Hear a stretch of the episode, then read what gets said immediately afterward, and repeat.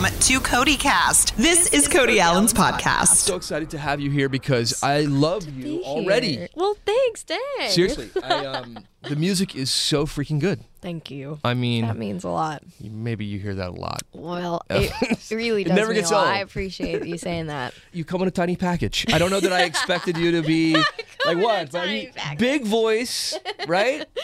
Thanks. Uh, a little bit like maybe uh, Maren to me, where Oh, you, cool, yeah, Maren walks in, yeah. she's just a little, you know, what nugget. a powerhouse. Yeah, but a powerhouse She's so voice. Good. Well, thanks. So, um, congratulations on the project and everything. You actually are from Canada. I am. Yeah. It took you 45 hours to drive here today. Just- Just down the street. Just down 45 the hours. street. Yeah. no, that's actually a true story. When you came to Nashville, you drove 45 hours to get here. Was it not? It wasn't nonstop. You stopped along the way. Well, we just stopped to sleep. That was it. Wow. But my dad helped me make the drive, and I had been making trips to Nashville as much as my parents would let me school prior to that. Yeah. And uh, and then the time came to make the move, and we loaded up the truck, and he helped me make the drive. We did it in like four days, and From where in Canada? Grande Prairie, Alberta. Okay. It's about Tell me where that five is. That hours north of Edmonton. mid, middle of? Am I right? Middle okay. and west. All right. And really, really, really far up north. it's pretty much by the North Pole. All right. So being there, like, when did you first hear country music? country music is a big part up there. It's it's amazing how many people relate and connect to it. You know, it's the family values, the hardworking farmers, and it's just it's a big piece of our identity for sure. I grew up listening to it on the radio, sitting in the back seat, listening to all kinds of records with my parents and grandparents, and yeah. How does it feel to have the number one song in Canada right now? Thank I you. mean, seriously, it's crazy. somebody's daughter's already there. It's already there. And what was so special is that it happened while we were there. So we, um, out on the Burning Man tour with Dierks Bentley and Jon Pardi, we we were crossing literally through home on the day that it happened. So I got to like hug my parents in the dressing room and be like, guys, at like 10 o'clock tonight, I think this might be happening. so How surreal. pretty crazy. It was so awesome. surreal. Yeah. How old were you uh, when you moved to Nashville? And what, what age? So I was just about to turn 19. Okay. Uh, yes. Wow. How did you convince your mom and dad that that was the right thing to do? Or did you have to? You know what? They have been very supportive of this adventure. I had to convince them that I wasn't going to college, that instead I was going to do this crazy music dream.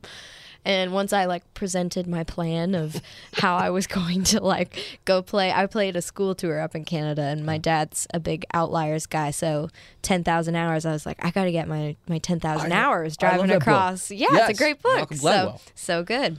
And so that was my pitch, and and then they were like, okay, we hear you, and they've been you know so supportive of this. So they they were excited that Nashville is a part. They love it here too. It's fun to come visit. How many of the 10,000 hours had you acquired at 19? Uh, well, Four. I've actually four yes. hours. I don't Oh. know if I had quite quite reached it there, but um, but still working away at it. And yeah. Yeah. So you heard country music growing up. When was the first time you thought, I'd like to sing country music? So I grew up singing around the house. I sang.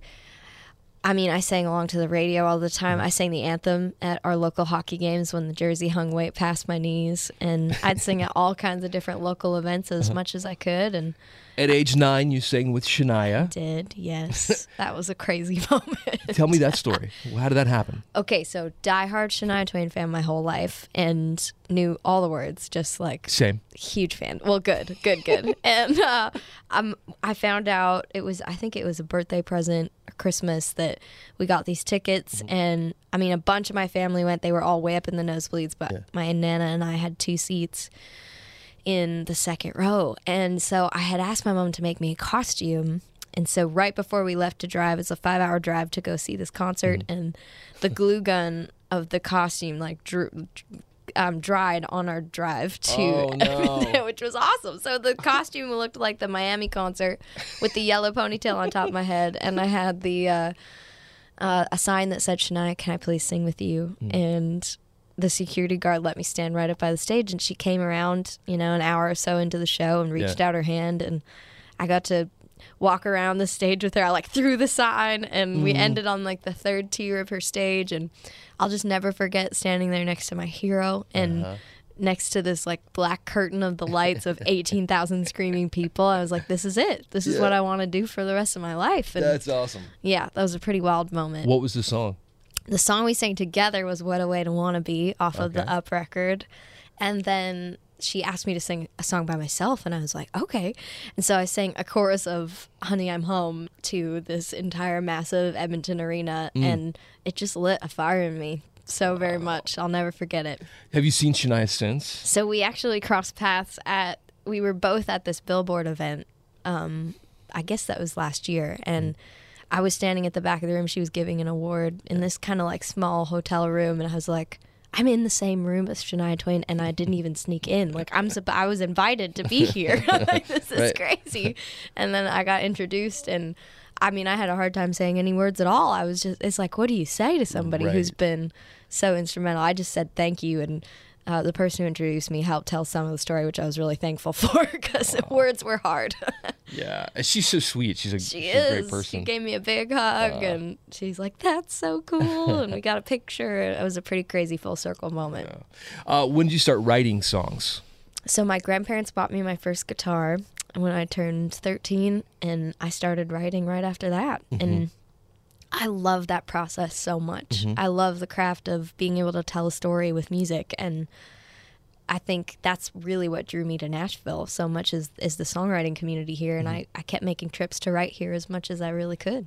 Outside of having like a really incredible voice that is different and unique and strong, um, that I think is going to stand out from the crowd. Uh, I also feel like the lyrics, like you're saying, are really what make you super special. This, the songs you sing make you feel something, and that's Thank isn't you. that what country music is all about anyway? Oh yeah, I love that. Thank you. Uh, Jersey on the Wall. I mean, seriously, that that song is powerful. All about sort of a faith Hmm. crisis, if you will, or experience. Mm-hmm. And somebody's daughter. I mean, uh, it speaks for itself. And the video as well, playing on CMT, Hmm. is so good. So tell me the roots of that song. When'd you write that? Yeah, so thanks for asking. My mom, uh, my mom came to visit me here, and we were going furniture shopping, setting up my little apartment, and we took this exit off the interstate, and we saw this young girl standing there with a cardboard sign. And I think it's something you see quite often in whatever community you're in, but for some reason that day it just hit us differently.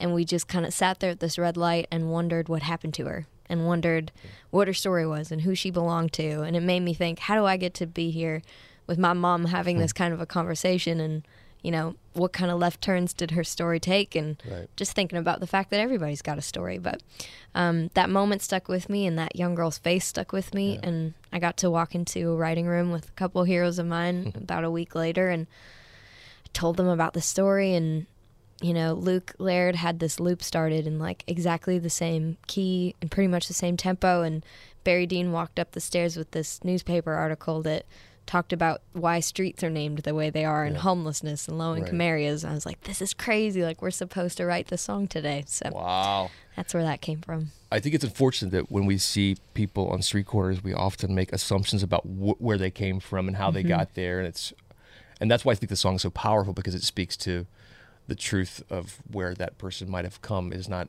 necessarily what you assume, right? right. Thank you. It's it's true. I mean you just never know what might have happened. Yeah.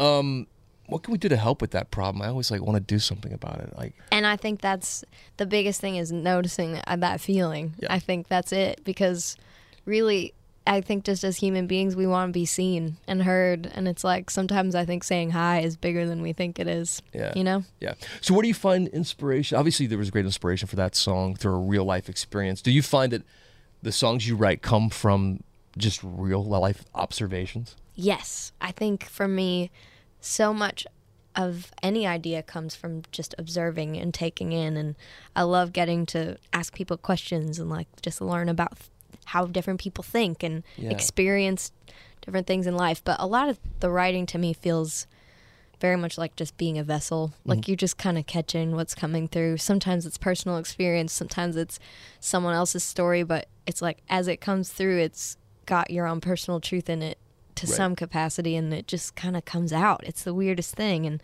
it always fascinates me. Like I love that process and I'm always inspired by the way that something new comes into the world that wasn't there before. Yeah. You're just sitting around talking. It's like a spiritual thing almost. I mean, it Really sounds is. like it really is. Uh, White Horse. I want to ask about that. Yeah. Where Where did that song come from? So I wrote that song with a couple of friends, Jeremy Spillman and Daniel Tashian, and we were just talking about how love can be different than you expect it to be sometimes, than maybe society puts the pressure on it to be. I think, you know, Daniel has three little daughters. They're all so stinking cute. And we're just thinking about the world that they're going to grow up in and the experiences of that. And to kind of make a statement being like, hey, like, have an open heart about love, you know? You're going to tour with Dierks Bentley. Well, you have been touring with Dierks Bentley. Yes. And the Burning Man tour rolls on. He's a good dude, right? He's such a cool human. He's so kind and genuine and I just am loving getting to know him and to get to watch and learn from him. He's created such an amazing culture on the road of his whole crew and band that they're always just looking out for us and I love getting to watch his show and the way that he's just like entertains people and pulls them in. It's it's really amazing to be a part of this tour. I feel so honored. Uh, watch for Tenille also singing "Different for Girls" during Dierks' set. You pop out into that, right? It's the best. That's like one of my favorite parts of the whole night. And every time he, you know, introduces me to bring me out, he basically makes me want to cry. Like he's so nice. He says the kindest things, and it's always different every night. He says something else, and I'm just like. Oh, and then I gotta sing, so I'm like, "Don't cry." Yeah. but I love singing that song. It's it's such a great message, and and it's really cool to get to stand next to Dierks Bentley and sing that song. It's Yeah. amazing. Have you done the ice bath with him yet? Because he's a big fan of the No. pre-concert ice bath. I know, and he he did it, and we're in freezing cold Canada, and I was like, and you're still taking an ice bath. I know. I I've done it with him a couple of times for our TV show Hot 20 and, And you survived, and it was all. but it was warm weather. And so I can't imagine like doing it in below freezing Yeah. temperatures. I did ask him about it, and he was like, "I was like, is this for real? Like, it's is this is for real?" And he's like, "Yes." He's hardcore. He is so hardcore. He's like, when it gets warmer, you will have your turn. I was like, oh dear, I'm not so sure about that. we'll see. He gave me some good pointers though. Uh, the first one was uh, breathe. Breathe. Breathe Okay, good to know. What other pointers you got? Because Uh, this might happen in my future. Your body thinks it's dying at first. That's why you want to just jump thing. out of it. But he said just slowly lower yourself in and and just don't Your get out. body thinks it's dying. I think your body, well, you instantly, it's like boiling water when you stick your finger in or whatever. You're going to feel like, oh, I got to get rid of that. So your body Right. thinks, like, let me get out of here. oh, that's terrifying. So you got to just slowly enter in. take a breath and just do Breathing it. is important and just ease into it. Um, did you? How did you feel after? Did you feel like? I will say it was refreshing afterwards. And I, I of course, I was like super cold. I, all I wanted to do was take a you shower. Stay in there. I stayed in 13 minutes. Thirteen my first time. minutes. Wow. He does about 20, I think. So. Lucky numbers. My lucky number is 13. So I was Aw, trying to, I'll go to for cool. it's me and like Taylor that. Swift. You and T Swift. Uh, I, I had love it was my lucky number long before hers.